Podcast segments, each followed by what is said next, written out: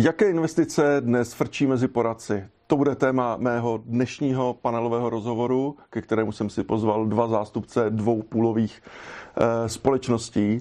Vítám tady Matěje Čermáka ze společnosti Chytrý Honza. Vítejte. Dobrý den, děkuji za pozvání. A vítám tady také Alana Ibrahima ze společnosti Subservice. Také vítejte. Dobrý den. Tak, pánové, eh, vy jste přímo na tepu kapitálových trhů, vidíte, co ti obchodníci vlastně zprostředkovávají, vychováváte je, dohlížíte na ně. Eh, jak vlastně vypadá aktuálně jejich eh, produkce v oblasti investic? Nebo respektive, jak vůbec jsou investice důležité pro poradce z pohledu jejich biznisu? Matěj, jaká je ta realita života? Ta realita života je momentálně taková, že ta důležitost se v těch posledních měsících poměrně dost zvýšila. Je to také dáno vlivem rostoucích úrokových sazek na hypotékách, kdy v, minulým, v minulých dvou letech bych řekl, jsme hodně pozorovali nárůst právě v oblasti toho hypotečního biznisu, nicméně ty úrokové sazby nám v tomto ten hypoteční biznis trošku zpomalují hmm. a zároveň se zvyšuje poptávka i ze strany klientů po nějakých produktech, kde by byli schopni ochránit ty svoje prostředky před tou inflací, hmm. takže můžeme říct, že pozorujeme určitě teď meziroční nárůst v oblasti těch investičních produktů. Hmm. Aktuálně jsme v obecně vzato někde třeba na 10, 15, 20% produkce, nebo eh, je to horší, nebo je to lepší v nějakém obecném pohledu? Myslíte uh, nárůst těch investic? Uh, ano, mysl, ne, myslím jakoby podíl investic na produkci těch lidí, jako v nějakém provizním příjmu. Zatím bych řekl, že to je takových 20%, nicméně ještě do nedávna jsme se pohybovali někde kolem 10, takže tam hmm. vidíme poměrně značný růst. Uh, ale ne, jak to je u vás? Jak, jsou investice reálně důležité pro vaše lidi? Tak uh, investice určitě důležité jsou. Říká se to už dlouho. Je, měl by to být jeden z hlavních pilířů, který by ty poradci měli využívat. Nicméně po těch předešlých letech, kde hypotéky vévodili, de facto poradci nemuseli nikoho přemlouvat, ale klienti žadonili doslova, že chtějí hypotéku. Tak to už máme určitě za sebou. A hypotéky, pardon, a investice u nás teďka poměrně dost silně rostou. Jak říkal tady kolega, jednak eh, tím, že rostou rokové sazby na hypotékách, tak určitě zájem poklesl poměrně významně a zároveň i klienti už teda zjistili, že existuje nějaká inflace a že je třeba své finance ochránit. Eh, samozřejmě rostou nám úrokové sazby na termínovaných vkladech spořících účtech, takže jsou už nějakým způsobem zajímavé, než to bývalo historicky, kdy ty sazby byly kolem nuly a v lepším případě někde kolem procenta. A, takže teď už se začínají využívat opět poměrně dost, kdy některé banky se předhání, kdo dá víc, opravdu, ať už je to GNT, ať už jsou to ty noví dravci jako Trinity a tak dále tak samozřejmě ti velmi konzervativní klienti se poptávají, chtěli by. Nicméně, jak víme, tu inflaci teďka to nepokryje, nicméně u nás se snažíme nějakým způsobem krotit, že měli by pracovat s dlouhodobou inflací, že ten cíl či nebo opravdu se pohybuje někde kolem těch dvou, spíš 3%. Moje zkušenost říká, že vlastně poradci se tak trošku dělí na ty, co dělají pojištění a na ty, co dělají investice a že si ty dvě skupiny úplně nerozumí. E, mění se to, nebo to takhle zůstává? E, Matěj. Uh, je tomu skutečně tak. Ještě bych to možná přidal i úvěrové produkty. Uh, protože to pojištění a investice často jsou poměrně podobné, protože často v pojištění obsahuje nějakou investiční složku a hodně řada klientů um, chce pojistku právě i s nějakým spořením nebo s nějakou investicí. Proto někteří ty poradci už uh, momentálně řeší i ty investiční produkty. A spíš bych to řekl právě, že se to dělí, nebo aspoň u nás my to tak vnímáme, že tam jsou ty poradci, kteří řeší právě spíš ty úvěrové produkty a tolik ne, uh, neinklinovali k těm investičním produktům. Nicméně nyní pracujeme na tom, abychom ty poradce dovzdělali a ukázali jim trošku více ty investiční produkty a dali jim nějaké širší know-how k tomu, aby uh, i oni, ti, kteří například ještě uh, teď byli zvyklí spíš dělat ty úvěrové produkty, tak aby také pronikli do těch investičních produktů a poměrně úspěšně se nám to daří. Mm. Děkuju. Eh, Ale ne, já jsem teďka dal trošku proti sobě investice a pojištění. Vy máte na vizice investice a penze. Eh, jak hodně to stojí proti sobě? Respektive říká se, že penze nikdo nedělá, eh, protože jsou tam nízké provize. Je to tak a dává to vlastně smysl to nedělat? Nebo jsou situace, kdy prostě ten penzijní fond se perfektně hodí? Uh, tak já si myslím, že do toho portfolia určitě ty penze jako patří, mají tam to své místo. Řekl jste správně, bohužel jsou tam limitovány, co se týče nějaké té provize. Uh, nicméně jsou poradci, kteří s tím umí poměrně dobře pracovat, určitě snaží se ty klienty připravit na ten důchod. Uh, core teď v téhle době, kdy měli by si vytvářet ty rezervy, myslet na ty horší časy uh, a na ten důchod, o tom se vlastně dlouho hovoří už dlouhodobě, tak já si myslím, že určitě ty penze se dělají a když já se podívám na naše čísla, krom těch investic, tak zaznáváme růst i v těch penzích. Mm-hmm. Ale zůstanu ještě u vás v té debatě. Eh, když se řekne investice, často se tím rozumí ty jednorázové eh, investice, ale ty poradci často pracují také s pravidelným investováním. Jaký je zhruba tak poměr, myslím, jako reálného biznisu těch lidí? Kolik provizního příjmu eh, jim mohou dělat třeba ty pravidelné investice, pokud se tomu budou věnovat? U nás bych řekl, že my jsme teoreticky, teď jsem se nedíval poslední době úplně na čísla, ale jsme silnější více na těch pravidelných investic. Hmm. Ono je to dáno tím, že my jsme vlastně loni zasmluvili, zasmluvnili nového obchodního partnera, je to vlastně platforma Edward, která vlastně je na to dobře postavená. A tady, jak byla ta otázka, jestli se ty tábory rozdělují na ty, co dělají ty eh, pojistné produkty, úvěrové produkty a investice, tak eh, cítím tam opravdu zájem i od těchto poradců, kteří třeba investice nedělali, protože se toho báli, neuměli, ne, nevěděli, který fond vybrat, třeba historicky to zkusili a ono se to nepodařilo, tak eh, tady bych řekl, že konkrétně tato platforma jim dává jakousi jistotu, že se nemusí tolik bát a de facto jsou to řízená portfolia, kde to dělá někdo za ně. Takže máme poměrně velký zájem o tuto platformu a de facto bych, nevím úplně přesně ten podíl, ale vím, že většina je určitě přes ty pravidelné investice. Není to tak jako levné, jako kdybychom si nakupovali napřímo ETF, ale tady primárně spíš ti poradce si myslím ocení, že je tam ta aktivní zpráva a zároveň eh, je tam i o trochu větší fíčko, na které oni si můžou sáhnout. Mm. Jo, takže dokážou s tím dobře pracovat a myslím si, že by to mohlo i dobře živit do budoucna. Uh, Matěj, co vy a pravidelné investice versus jednorázy? Co je typické pro vaše poradce? Záleží, jestli to bereme z toho provizního pohledu, tak asi spíš ty jednorázové, protože na té jednorázové um, investici je nějaký vstupní poplatek. U těch pravidelných uh, investic řada uh, poradců pak samozřejmě tu, tu uh, po dohodě třeba s klientem tu provizi může snížit a tím pádem se dostává na trošku nižší. Takže asi co do počtu, spluv, co do počtu smluv, ty pravidelné investice bych řekl, že jsou častější a ty jednorázové investice potom samozřejmě jsou objemově jako zajímavější, ten objem je vyšší vyšší z těch eh, jednorázových investic a právě také, jak říkal kolega, už máme, máme vlastně tyto typy platform, takže spoustu těch poradců začíná využívat eh, právě i k těm pravidelným investicím tyhle ty platformy, které nabízí jednak teda aktivně spravované produkty, ale i tam mají svoje vlastně frakční produkty, které de facto jsou schopny navázat jakoby ETF. Mm-hmm. Um když se bavíme o pravidelném investování, tak um, to jeho kouzlo je samozřejmě v tom, že když trh klesá, tak za stejnou částku nakupujete více, a která pak se vám to zhodnotí, když ten trh se zase vrátí k růstu. Ale je tady jedna velká kontroverze, která se v té poradenské komunitě eh, občas diskutuje. A to jsou předplacené vlastně poplatky, předplacené provize. Eh, jaký je váš postoj, Matěj? Eh, jak se díváte umožňujete předplácení provizí, nebo co považujete za ještě třeba zdravou předplacenou provizi u pravidelného investování? Myslím si, že tohle je hlavně ta věc, kterou tím, že my jsme jako půl a každá ta společnost si to dělá trošku podle sebe, tak my máme klasické uh, zastoupení těch našich produktových partnerů a potom bych řekl, že to je spíš asi na dohodě toho poradce.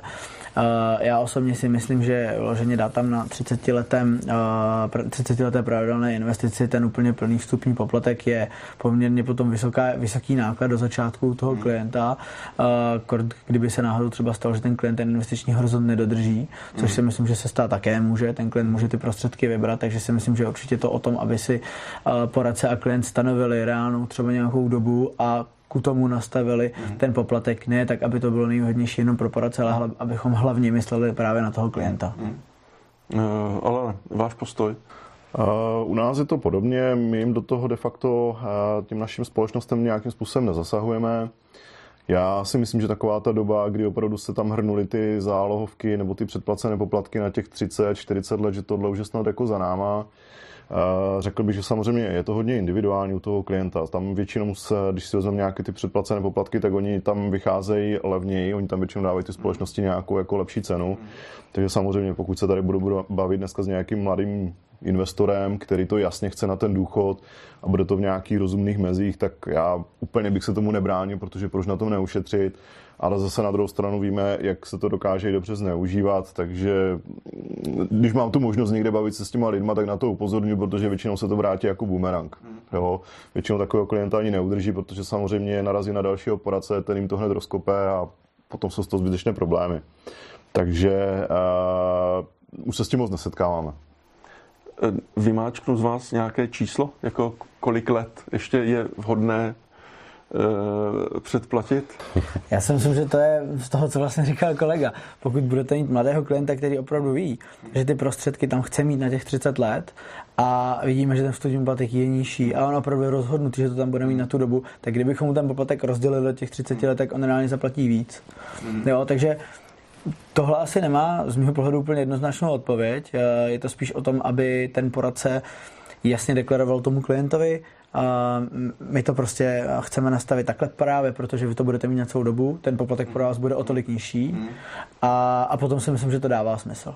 Ve chvíli, kdy uh, opravdu bychom viděli u nějakého poradce třeba, neděje se nám to naštěstí, ale kdybychom třeba viděli v té produkci, že těch smluv je hodně na tu plnou dobu, třeba na těch 30 let, tak určitě ho budeme uh, to s ním chtít nějak řešit a rozebrat, jestli to opravdu bylo záměr klienta nebo takhle. Naštěstí se nám to neděje, nicméně máme na to nějaké kontrolní mechanismy. Jo, děkuji moc. E, předpokládám, ty kontrolní mechanismy budou asi i u vás. E, mám teďka jednu otázku. Vy vidíte tu produkci, předpokládám, máte reporty, aspoň na týdenní bázi, že prostě vidíte, co to portfolio e, poradců vlastně těm klientům prodává, nebo co se ty klienti u těch poradců kupují.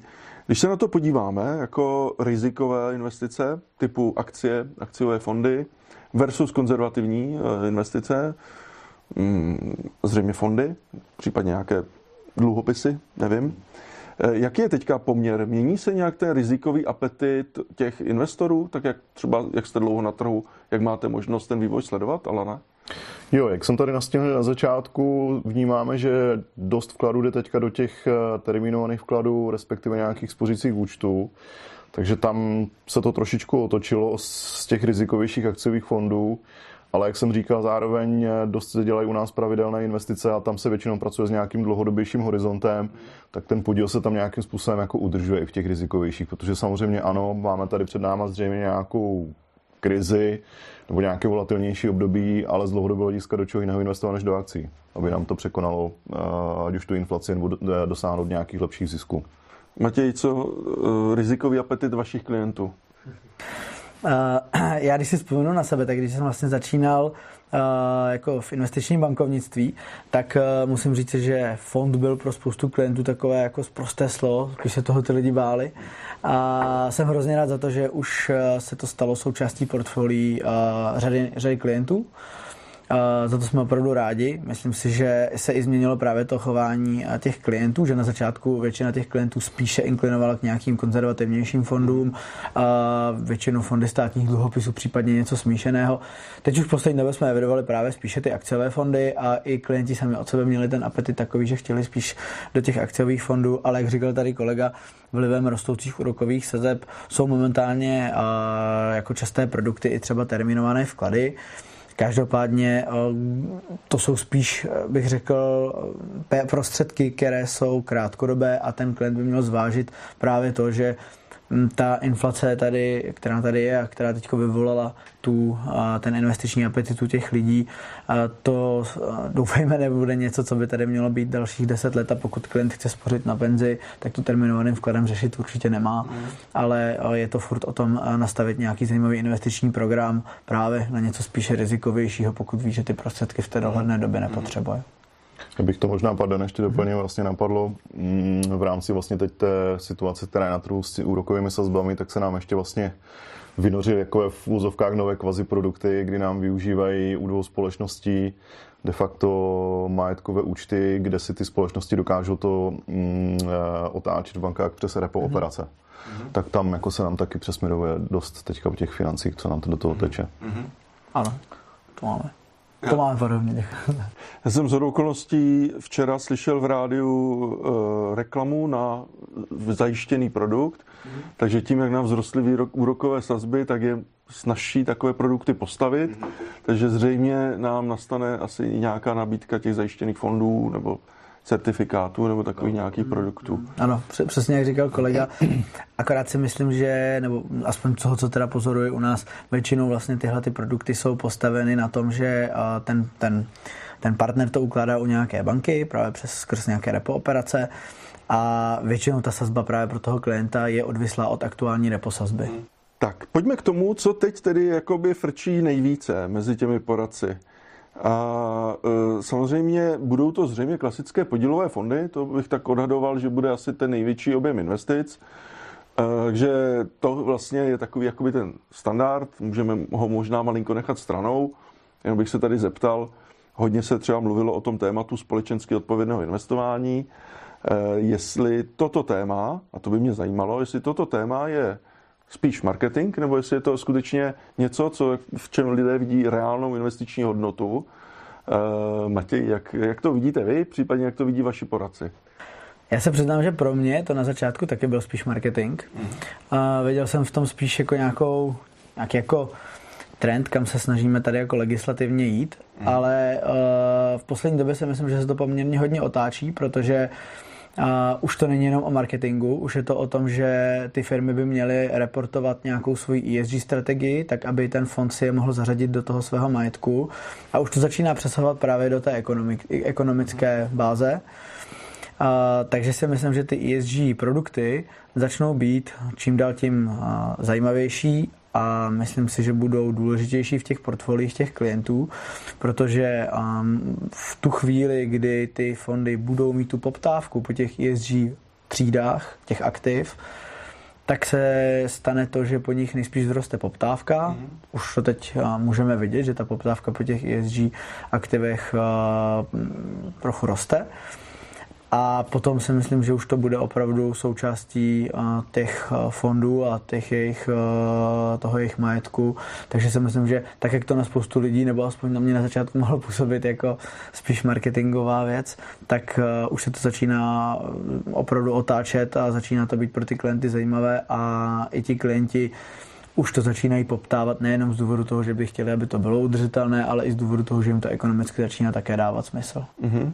Ale ne, váš názor?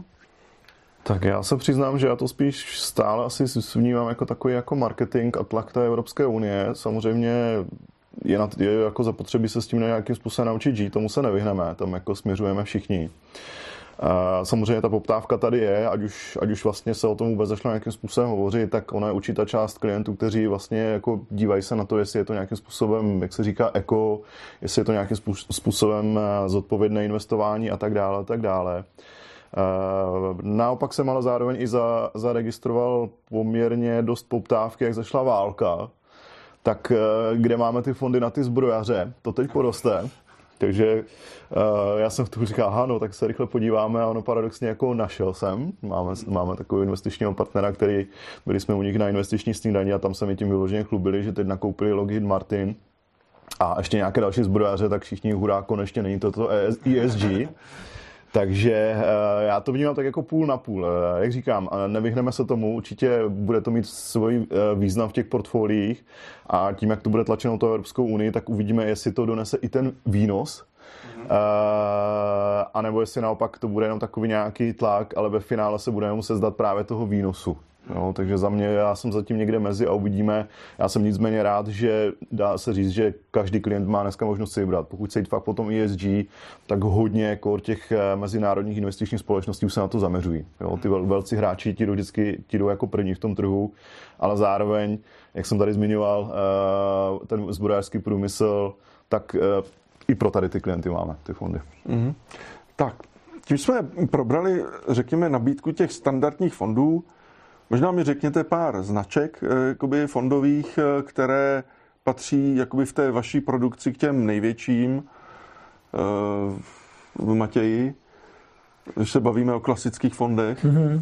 Tak samozřejmě jsou to, uh, pro většinu těch klientů dávají uh, často smysl ty strategické fondy, které kupují například uh, ty menší ETF, ať už je to nějaká strategie od společnosti Koncek nebo od Amundi, Uh, takže to jsou takové, to si myslím, že pro toho začínajícího investora, tak aby pronikl do toho světa investic, tak zatím si myslím, že spíš jsme v té fázi, kdy ti lidé do toho světa investic pronikají a kdy oni vlastně teprve začínají s tím investováním, proto pro ně dává smysl spíš něco takového většího strategického, aby si to osahali. A potom si myslím, že ten klient časem může přejít třeba na něco třeba sektorového, právě jak přesně zmiňoval kolega, když třeba bude chtít eh, koupit nějakého zbrojaře nebo, nebo i třeba něco vyloženě zaměřeno na ESG nebo nějaké technologie, tak až potom přechází ti klienti sem, takže si myslím, že my jsme tady furt z mého pohledu na nějakém začátku toho investování a ty klienti teprve do toho vstupují, takže nejčastěji bych řekl právě asi asi nějaké větší jako strategické produkty a tohle zatím bývá takovým jako doplňkem těch portfolií. Mm-hmm, dobře, děkuji. Zapomeňme teďka na otevřené podílové fondy, myslím tím ty klasické eh, jako běžné retailové produkty. A pojďme se podívat na to, co mezi poradci frčí mimo ten klasický fondový biznis. Že moje otázka zní, co to je. Co jsou teda ty největší hity, eh, které poradci rádi nabízí, ale ne.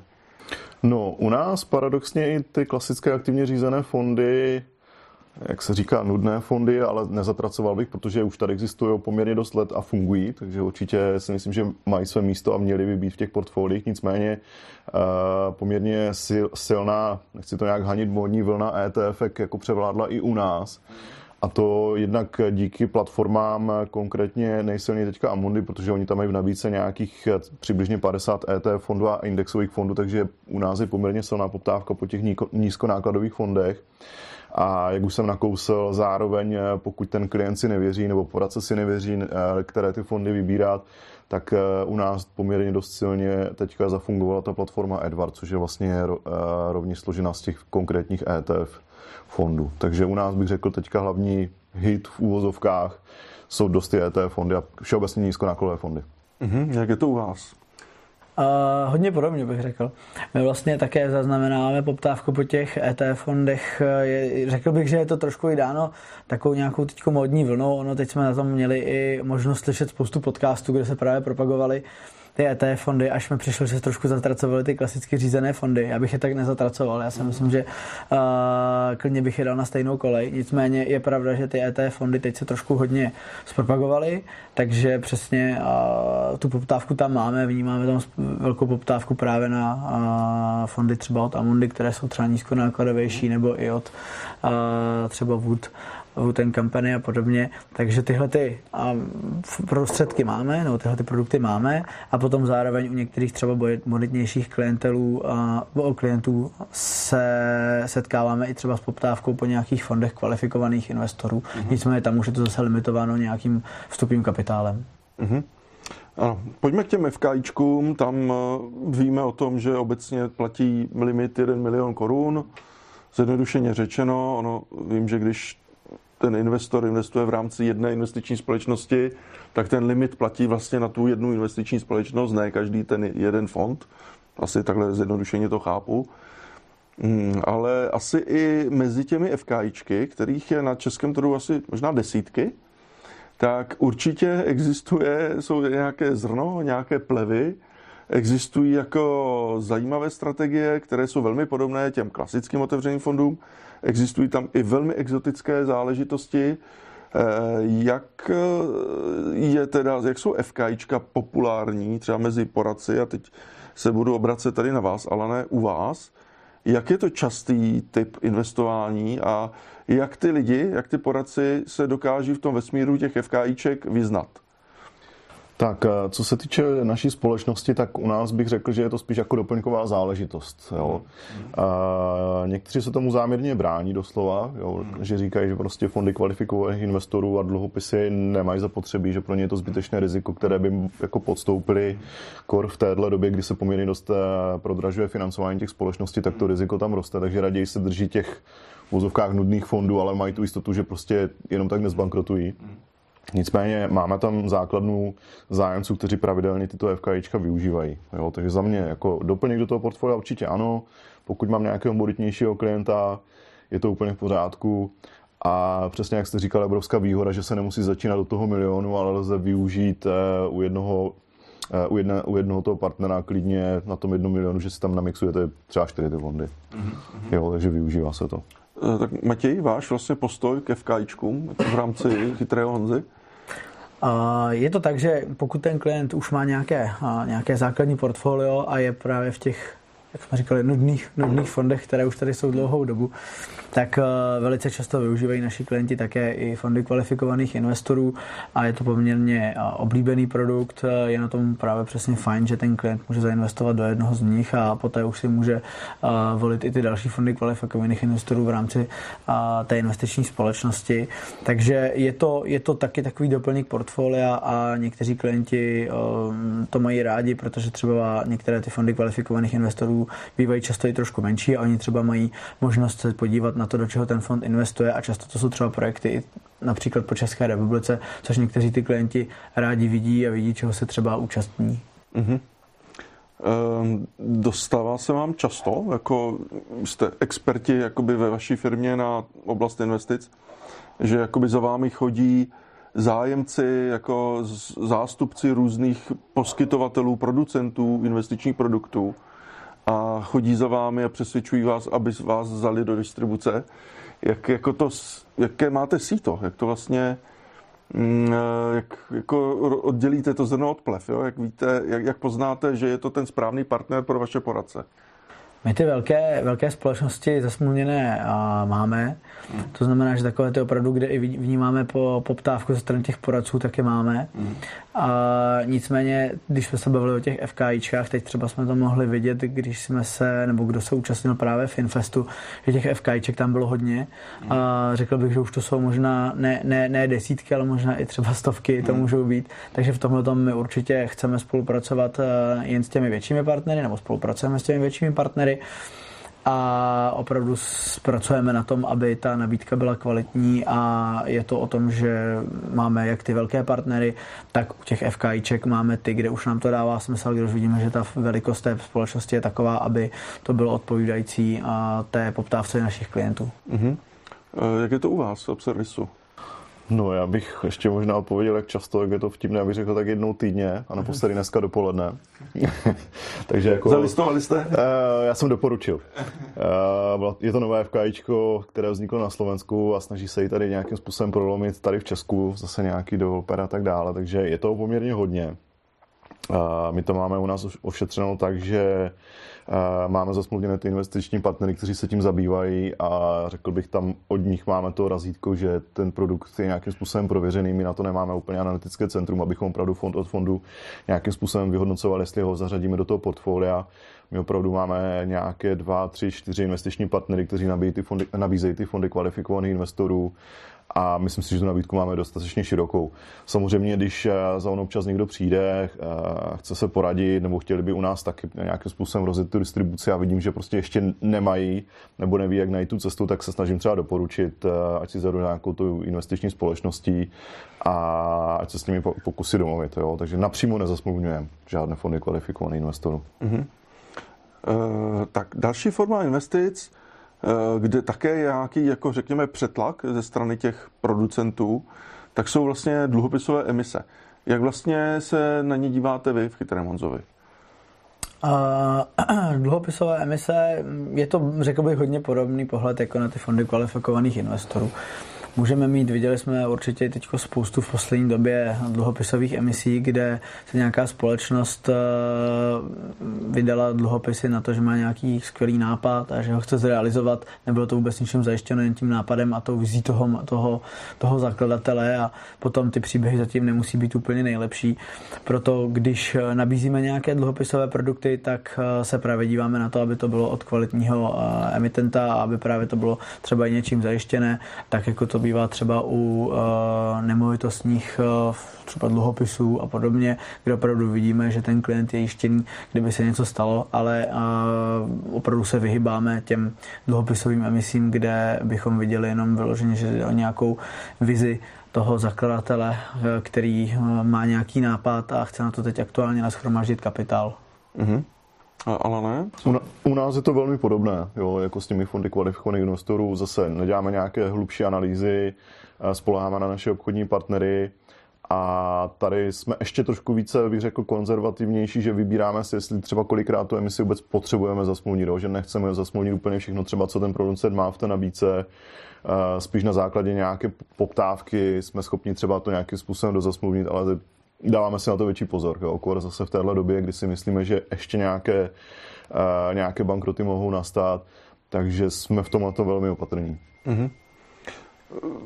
Samozřejmě eh, chytrý Honza patří do skupiny eh, vlastně DRFG. Předpokládám asi přirozeně, že dluhopisy jsou součástí portfolia. Je to tak? Ano, také máme součástí dluhopisy, eh, součástí našeho portfolia dluhopisy, nicméně není to tak, že by to nějakým způsobem převažovalo v té, v té, v té produkci, ani to není tak, že bychom protěžovali tyhle konkrétní produkty. Je to tak, že máme zasmluvněny všechny ty velké partnery, a dbáme na to, aby naši poradci to poradenství dělali hlavně kvalitně a aby to klientovi udělali dobře nastavené portfolio. Pojďme na další skupiny produktů to jsou všechno ostatní. Eh, první, co mě napadá, eh, tak jsou kryptoměny, a, eh, které začínají od těch v standardních typu Bitcoin až po obskurní schémata, která ani nebudu jmenovat z, rizik, z důvodu rizika žalob. Jak se stavíte k tomuto segmentu trhu, Alane? No, my jsme to udělali poměrně jednoduše, takže jsme si vlastně otevřeli vlastní směnárnu. Myslím si, že jsme první tady na tom poradenském trhu. U nás máme přímo na to specialistu, který tím doslova žije a dýchá, už takový náš kryptoguru, kdy zároveň i on snažíme se jako vzdělávat, to je jako to, ten základ, že není to jenom tady máte a hrajte si s tím, ale jako první, co, než vůbec dostane nějaké přístupy, tak musí poradce u nás podstoupit školení, aby vlastně zjistil nebo pochopil, jak fungují kryptoměny, co to je, jak to funguje, aby měl opravdu nějaké základy, aby to nebylo vyložené jenom nějaká móda, že dívej, jak to vyrostlo, to chci taky, pojďme to zkusit. A zároveň, aby se nenechal nějakým způsobem zmasírovat tím klientem. Teď si myslím, že spíš je ten opačný případ, kdy spíš asi by chtěli prodávat ti nez, neznalí, ale samozřejmě, jak to poměrně dost silně rostlo, a tady se predikovaly nějaké cíle a že to bude za 100 tisíc dolarů, 200 tisíc a slyšel jsem i větší částky, tak ten zájem byl poměrně veliký, teď to teda ochladlo. A, takže dáváme si na to pozor, vzděláváme a máme v nabídce teda spíš takové ty stabilnější, to znamená primárně Bitcoin a Ethereum. Mm-hmm. Jo, takže to jsou vlastně dvě měny, které u nás klienti si mohou nakoupit a dostanou to s tím plným servisem od toho kolegy, kdy uh, ti poradci jsou dobře i pro školení. Takže máte na to i provizní schémata, ano, aby ten obchodník ano, měl... Ano. My to ještě dotahujeme, není to úplně, úplně kompletní, ale myslím si, že jsme úplně ve finále, nebo už se blížíme tomu finále, kdyby to mělo opravdu uh, dotažené do posledního konce a už by to mělo být v úvozovkách pro všechny, když postoupí to školení. Uh, jaký je váš postoj tady k tomuto segmentu trhu? My, my kryptoměny sledujeme, ale zatím eh, jsme se toho nějak aktivně neúčastnili. Je to pro nás zajímavý segment, nicméně zatím se věnujeme spíše těm regulovaným eh, segmentům, kde se právě pohybujeme spíše na poli těch investičních produktů klasických, o kterých jsme se teď bavili. Nicméně eh, kryptoměny jsou pro nás zajímavým jako segmentem, ale zatím se tomu aktivně nějak věnovat eh, nechceme, spíš to sledujeme, čekáme, jaký bude vývoj toho trhu, čekáme, jak se k tomu postaví i regulátor a myslím si, že už eh, to určitě Česká národní banka zaznamenala. I si myslím, že některé větší instituce a podle mě se tomu začínají pomalu věnovat, takže uvidíme, jaký bude tenhle ten vývoj. Nicméně zatím v tom aktivní nejsme. Jinak eh, celkově asi ten názor na ty kryptoměny, je to něco nového. Myslím si, že spoustu lidí to eh, naučilo investovat nebo začali díky tomu investovat. Akorát mi přijde občas trošku škoda, že někteří lidé často začali investovat až s kryptoměnou, dali velkou část svého majetku právě do kryptoměny a nyní v době, kdy můžeme sledovat, že ten trh je volatilnější, tak eh, se bojí, co se bude dít dál. Myslím si, že ta klasická cesta by měla být právě spíš tím směrem, že ten klient přijde na ty klasické investiční produkty a tohle je spíš takový doplněk. Mm-hmm, děkuju. Uh, prošli jsme základní typy investičních hitů. Uh, Pojďme se podívat teďka na nástroje. Vlastně s, s kterými nástroji učíte ty poradce pracovat, co jim doporučujete, že mají používat. A teď nemyslím produkt, ale myslím software, nějaké pomůcky, cokoliv, ale ne. Tak my se snažíme samozřejmě postupně zdokonalovat náš interní portál, to znamená, když to vezmu z investičního eh, hlediska, jsou to různé modelace, aby dokázali s tím klientem eh, na té schůzce vymodelovat. A to není jenom teda jenom na investice, tam s tím klientem lze ukázat takovou tu klasiku, ale kliente, tady vezmeš nějakou hypotéku a když souběžně rozjedeš nějakou investici a takhle to tam může komplexně provázat se všemi těmi produkty. Eh, dotahujeme teďka propracovaný investiční reporting, kde by zase tomu klientovi to mohli krásně vymodelovat, ukázat a zároveň i potom zpětně s tím pracovat. Jo, takže směřujeme přes ten náš portál, eh, ale i ti producenti mají někdy taky dobré eh, různé nástroje, ať už co se týče nějakých modelacích, přehledů, srovnání a tak dále.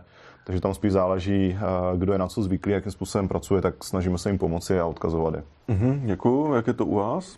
A hodně podobně, jako říkal kolega, my vlastně na to máme také interní aplikaci, kam se, eh, kam i teď dotahujeme eh, s těmi partnery, u kterých je to možné, ty jejich data prostřednictvím API přístupů. To znamená, že bychom to chtěli mít eh, všechno sjednocené. Ne všichni partneři to zatím umožňují. My doufáme, že do budoucna to bude možné u většiny těch partnerů, takže bychom to rádi sjednotili k nám a tam přesně máme možnost různých modelů a chceme to ještě dokonalovat, tak aby přesně bylo možné pro toho klienta nadefinovat nějaký růst investice, potom z toho nějaký důchodový plán a podobně. Ale tak, jak říkal kolega, ti naši producenti jsou velice aktivní, také se eh, snaží v těch, eh, v těch prodejních eh, kanálech mít nějaké pomůcky, takže i oni nám velice často dávají různé kalkulačky a podobné věci, které, tě, které těm, těm poradcům potom velice často také pomáhají.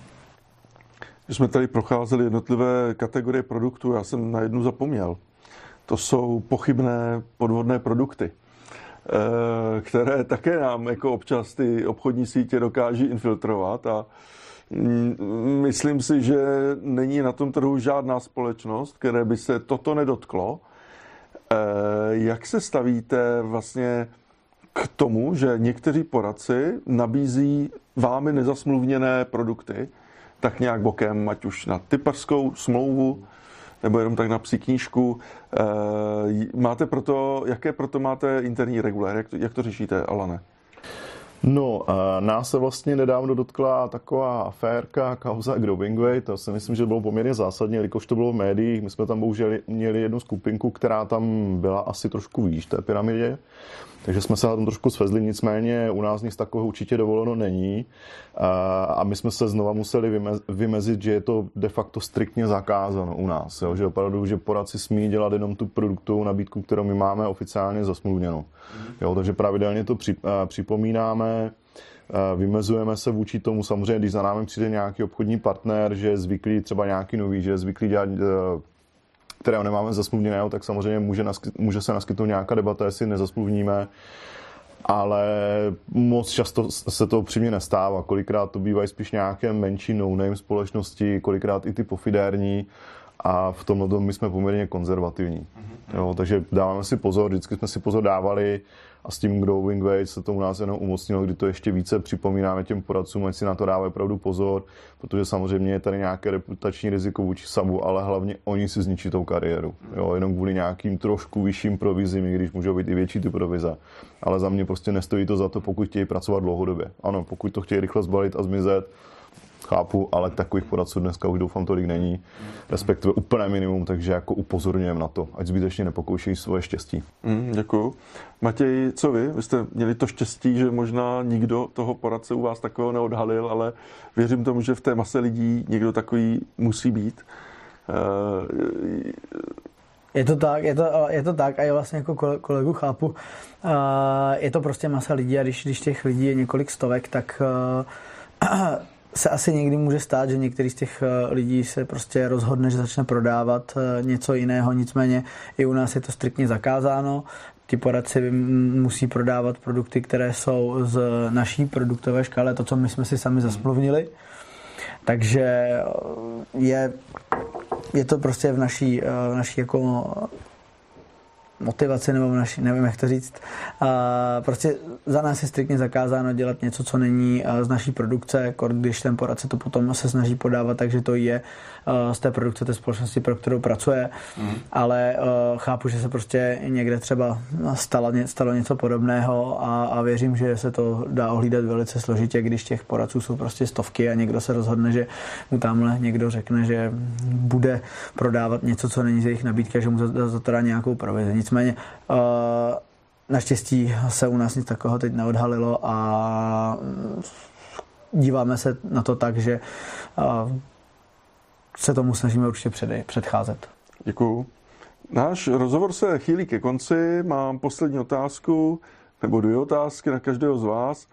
Eh, co byste vzkázali producentům? Máte možnost promluvit do éteru a co byste vzkázali poradcům? Alane. zajímavá otázka.